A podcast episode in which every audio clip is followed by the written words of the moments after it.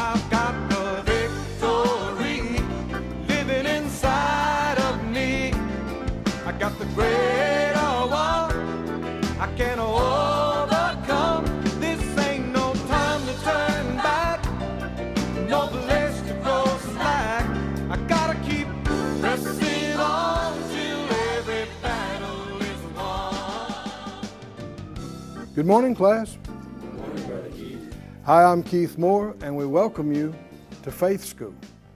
Faith School is the place where my spirit is fed, where my faith grows stronger, and where I learn how to be an overcomer. It is possible to triumph over every test and trial that comes in our life. Win, win, win. I didn't say it was always easy, but it's possible. If you won't give up, if you won't quit, isn't it written? He always causes us to triumph. Hallelujah. So uh, say it out loud I'm a winner. I'm a winner. I win every time. I win every time. If you might say, well, I don't know about that, Brother Keith. Well, it's not over, right? You, you, you don't give up. You don't quit. You don't concede defeat. You say, no, I'm, I triumph. I win. And you'll find that the Lord has a way of doing things beyond what you even thought, and even some things that you look at and thought it's, that looked like, it felt like a defeat at the time. Yeah, but it's not over. Amen. It's not over. And as long as there's life and breath, the Lord can do amazing things. He can take what the enemy meant for evil and turn it around and do something good out of it. Hmm? In spite of what the enemy intended. Get your Bible, get something to make a note with, come into the class with us. Father, we all reach out in faith, agreeing as touching this, asking for anointing and direction and guidance. Open our eyes, help us to see things out of your word that we haven't seen before, and how to walk it and do it in our lives. In Jesus' name, amen. Amen. Go please to Mark 10 again in our study of this 19th uh, individual account of healing, the healing of blind uh, Bartimaeus. Beginning in verse 46 of Mark 10, Mark 10 46, it says, When they came to Jericho, he went out of Jericho with his disciples, and a great number of people, blind Bartimaeus, the son of Timaeus, sat by the highway side begging. When he heard that it was Jesus of Nazareth, he began to cry out and say, Jesus, thou son of David, have mercy on me. Many charged him that he should hold his peace. But he cried the more a great deal, Thou son of David, have mercy on me. Uh, so if you look at the phrases, the implication is that they, they scolded him repeatedly, not just once or twice. So I don't know how many times they told him to shut up and to be quiet. And I don't know how many times he cried out because it said, the more they did that, the more he did this. and there are times in our life we need to realize the enemy is trying to suppress us, the enemy is trying to silence us. And when you sense the enemy is trying to do something in your life, you do not give in to that. You, you do the other thing all the more. Right? I mean, if the enemy is trying to get you to quit praying, what do you do? We're going to do more praying now. Is that right? If he's trying to get you to be mean to people and not walk in love, what do we do now? We're going to be nicer than we've ever been. Is that right? This is what you need to do. This is what you need to do. Just make up your mind. No, I, am not letting him shut me down. I'm not letting him quench me, silence me. And so he did it uh, all the more. And Jesus stood still and commanded him to be called. And they called the blind man, saying to him, Be of good comfort, rise, he called you. Do you notice three times it mentions call? And this is in response to Bartimaeus calling. The, the word crying out could be translated shout, but it was also a calling to Jesus. Didn't the scripture say, draw near to him? What'll happen? He'll draw near to you. And so Bartimaeus initiated his healing. Class, are you all awake? Yes. Bartimaeus initiated it. What if he hadn't cried out?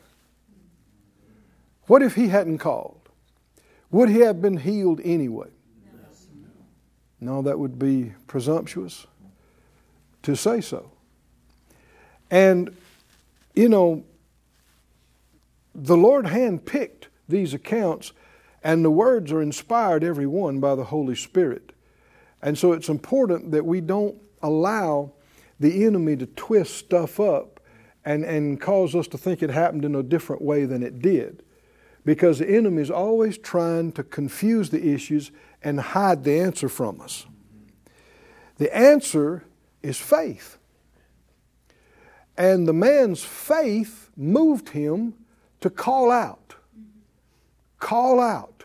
And when he did, Jesus heard not just a, a, call from the side of the road, he heard faith. Do you believe he heard faith? There was something in the tone of that. For one thing, it's very respectful.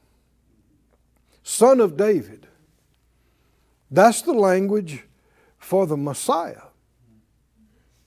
You didn't call just as a Jewish person, you didn't call just anybody the son of David. This is so respectful. Son of David. And then the next phrase, have mercy on me. That means he, what did Jesus hear in that? He believes that I can minister to him.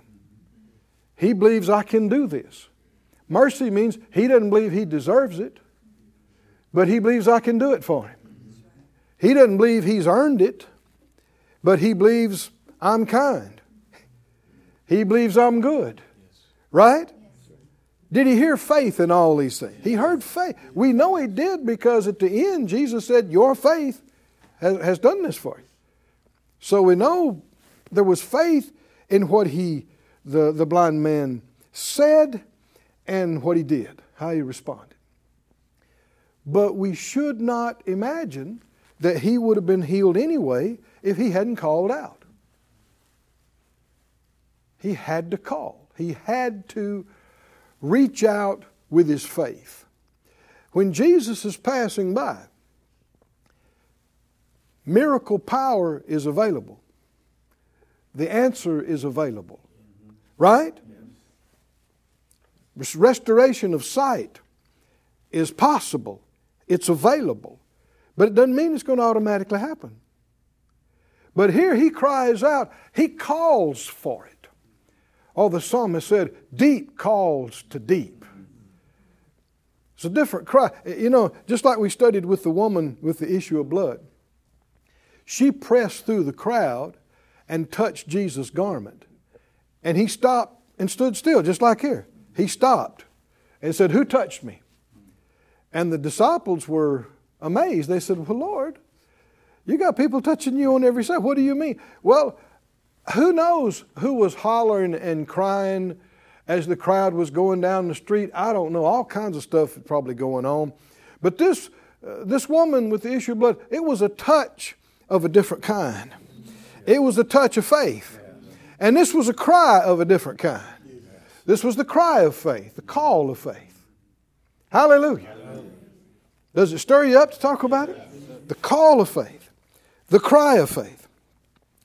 And so then that caused Jesus to stand still and then commanded him to be called. And so they called the blind man and said, Be of good comfort, rise. He called you.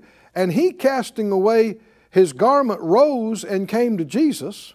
And Jesus answered and said to him, This is, this is the big moment. Right? I mean, the man calls out.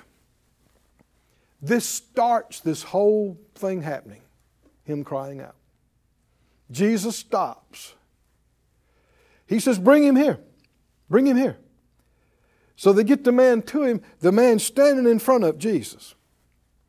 He can't see him, but I'm sure he can sense how close he is to him.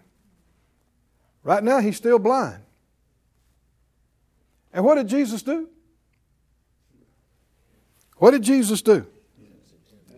asked him a question What wilt thou that I should do for you? What do you want me to do for you? Well, what has the man asked for previously? Have mercy on me. Is it necessary for Jesus to ask this question? It's pretty obvious. The man's blind. It wouldn't be too far fetched to guess he wants to be healed of his eyes, right? Is it necessary for Jesus to ask such a question? What do you want me to do? What do you want me to do? Oh, oh, class, this is so important. Why would Jesus ask this question? Because it's not up to him. He's not making the man's choice for him. He's not telling the man what to believe. Now, see, religion, religion says, well, the Lord knows best. And He'll just do for us what He knows is the best. And we just have to leave it in His hands. That's not what the Bible teaches. Why did he ask this question? The man standing there, after all the yelling, after I'm trying to shut him up, after Jesus stopping in his tracks, Jesus says, Bring him here. They bring him here. It's obvious he's blind. What you, would you imagine out of any of those people around there that you'd asked him, What do you think the guy wants? what do you What do you think the guy wants? he wants to see. Is Jesus slow? No. Let me answer that for you. No. Huh? Jesus confused about anything here? No. Then why did he ask this question? I want you to read the rest of it here. He said, uh, The blind man answered and said that I might receive my sight. Go to Luke's account. Uh, each one of these adds uh, a little bit different word or way of saying it. Luke 18. Luke 18 40, Jesus stood and commanded him to be brought to him. And when he was come near, he asked him, saying, What wilt thou that I shall do for you? What do you want me to do for you? Friend, get, get rid of any preconceived religious notions and ideas and let the Word of God renew your mind. Let it renew your understanding. Why did Jesus ask him this question? He said, Lord, that I may receive my sight. And Jesus said to him, What? Receive your sight. Exactly what the man said. Oh, class, are y'all watching? What did the man get? Exactly what he said. Did Jesus make the choice for him? No. No. Now you think about it. How many times did Jesus say, according to your faith? Mm-hmm. Huh? What does that mean? We, we, we've not let that get in us enough. According to your faith. Not according to what I want. Not according to what I can do according to your faith. And so you'll see that he did exactly what they, what they asked for, what they believed for. What do you want? Do I need to be specific, Lord? Well, it's up to you. huh? Come on, can you see that? Can you see this or not? And see, the enemy has confused most of the church into trying to give that responsibility to God. Say, well, no, you know, the Lord knows best. He does. so I'm leaving it up to Him. You can't. You can't leave up to Him what He leaves up to you. You can't make Him responsible for what He's given you a responsibility for. And so when He says, He brings the man, and the man's standing there, we know he's got some faith. He got excited when he heard about Jesus. He cries and calls out for the Lord. And so I'm sure he's thinking, oh man, I'm, I'm in the presence of a miracle. He's right here. And then the Lord says, What do you want? What do you want me to do? And so he said, I want to receive my sight. The Lord said, We'll receive your sight. oh, is that what happened? Come on, y'all, look at He said, uh, what, what, what wilt thou that I shall do for you? Verse 41. He said, Lord, that I may receive my sight. And Jesus said to him, Receive your sight. Mm-hmm. Exactly. Oh, somebody say exactly. exactly. Exactly what the man said. That's what Jesus ministered to him. Exactly what he said. Why would he ask him? Because it's not according to Jesus' choice. It's not according to the anointing on his life. If it's by faith of the individual, then it's going to be according to that person's faith. And that's why he said, As you have believed, so be it done to you. According, does are you hearing that differently now, class? According to your faith, not just according to faith, according to your faith, as you have believed. We might say exactly as you have believed. What did that man get? Exactly what he said. Exactly what he said. And then the Lord said it was his faith that did it. Your faith has saved you. And immediately he received his sight. Same phrase three times in a row. Right? What do you want me to do for you? Receive my sight? Well, receive your sight. So he received his sight.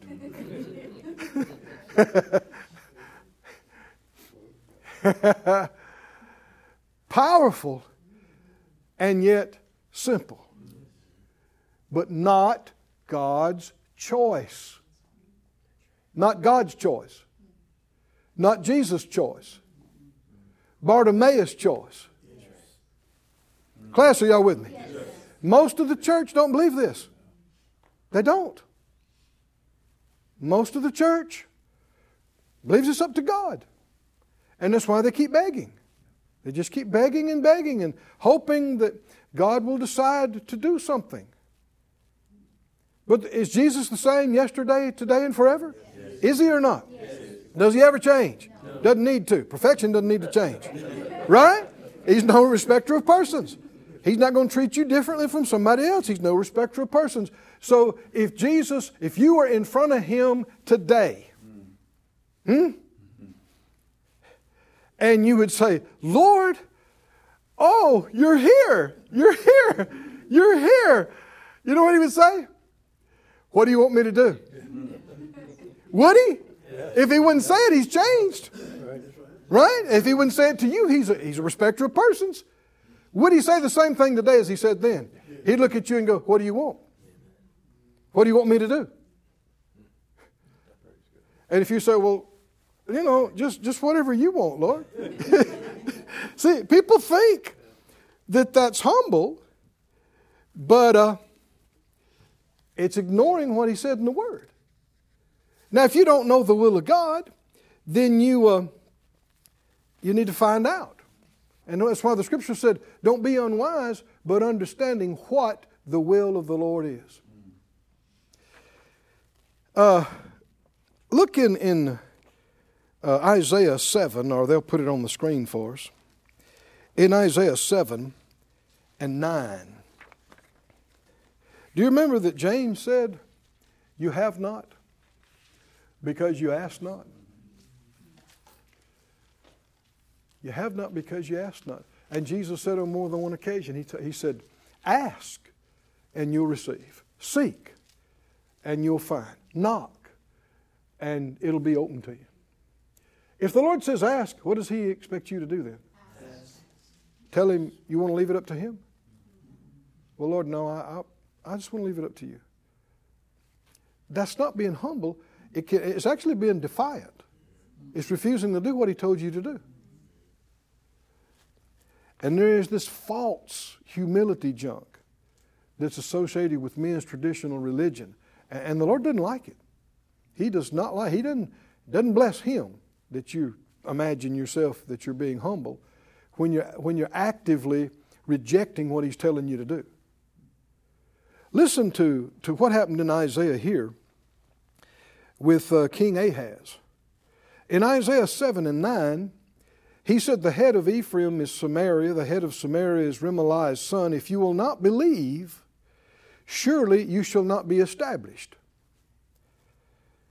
Verse 10 Moreover, the Lord spoke again to Ahaz, saying, Ask you a sign of the Lord your God, ask it either in the depth or in the height above. The Lord said, Ask. He, he wanted to do something in this situation, and so he tells Ahaz, he's the, who's the king of the people, Ask me for a sign. Ask it as big as you can think. Ask it in the in, in as, as deep or as high as you can imagine. Ask me for a sign. Whew. Whew.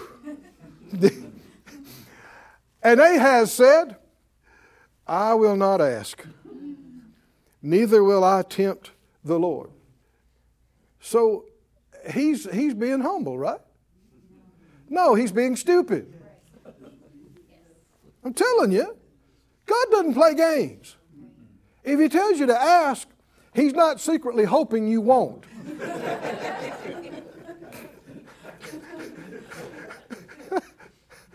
That's, that'd be dishonest, right? That's dishonest. God's not dishonest. He is light. In Him there is no darkness at all. If He says, Ask me, you need to be thinking about asking. Is that right? And don't try to, you know, play games with Him like this guy did. He said, I, I won't ask. I'm, I'm not going to ask. And I won't tempt the Lord. What are you talking about, tempt the Lord? This is, this is confusion. And he said, Well, hear now, O house of David, is it a small thing for you to weary men, but will you weary my God also? He aggravated God. God said, What do you mean? It's one thing for you to talk to people like this, but you don't know who you're talking to. You're trying me. Therefore, the Lord Himself will give you a sign. And he talked about the greatest sign that you could ever hear about. He could think bigger than anybody. Behold, a virgin will conceive and bear a son, and you'll call his name Emmanuel. That's a sign. That's the greatest sign. But can you see when the Lord says, ask, then uh, He expects us to ask. There's the story of a um, conquering king one time who had, through great expense, uh, captured this city and this, this area. And uh, they were celebrating the victory. And one of the young uh, uh, princes came in and said he had a request for the king. And, and he said, uh, Yes. And he said, I'd like to request of you that you give me this city. and man, everybody turned and looked at him and looked at the king and thought, What is wrong with this guy? And the king paused and he said, Granted. And everybody just about swallowed their food and choked. and they thought, What? What? And they looked around and they thought, How, what just happened here? And he said, The magnitude of his request honored me. What do you mean? He asked big. Well, he must have believed he could do big, right? He must have believed he was so big, he'd hardly miss this city, right? He could just, he could assign this city.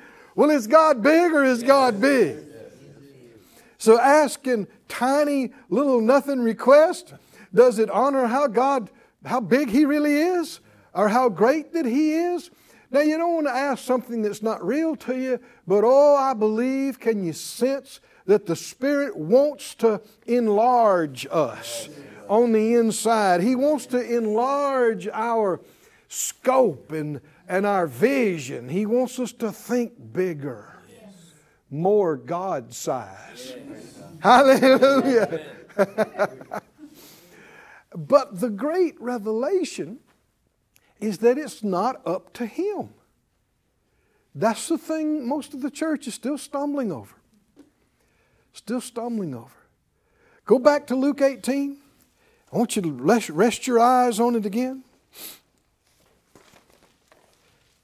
Verse 40. When the man said, You son of David, have mercy on me. There was a tone of faith in that call, in that shout. Stop Jesus still in his tracks. Jesus stood. The other writer said he stood still and commanded him to be brought to him. So we know the other writer said that even some of the same ones had been telling him to shut up. They changed just like that, how fickle people can be. And they said, Oh, oh, he's calling you. Come on, come on, come on. Whew. And so they escort him to Jesus. Now he's standing in front of the Master. Is it all up to the Master now? Class, I said, is it all up to the Master now? I mean, the man has gotten to Jesus. He is in the presence of greatness. He is in the presence of glory. He is in the presence of miracle working power. It's all done now, right? No, it's not. No, it's not. Jesus said, What do you want me to do for you?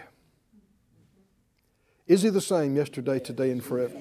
Is he saying that today? Yes. What do you want me to do for you? What do you want me to do for you? Is he saying, ask? Yes. Huh? Kind of like that phrase we just got through reading? Ask. And what if you say, oh, I don't want to ask? No.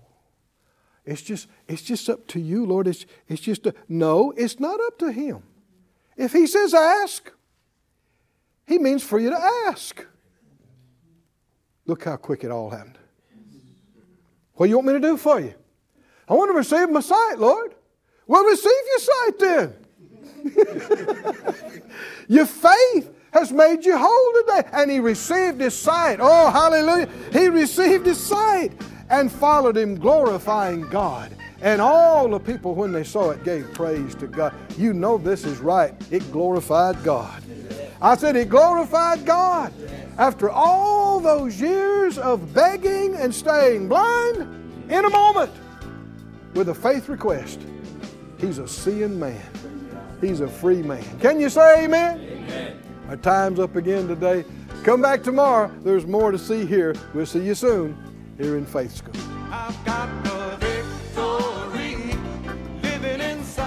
Thank you for joining us at Faith School.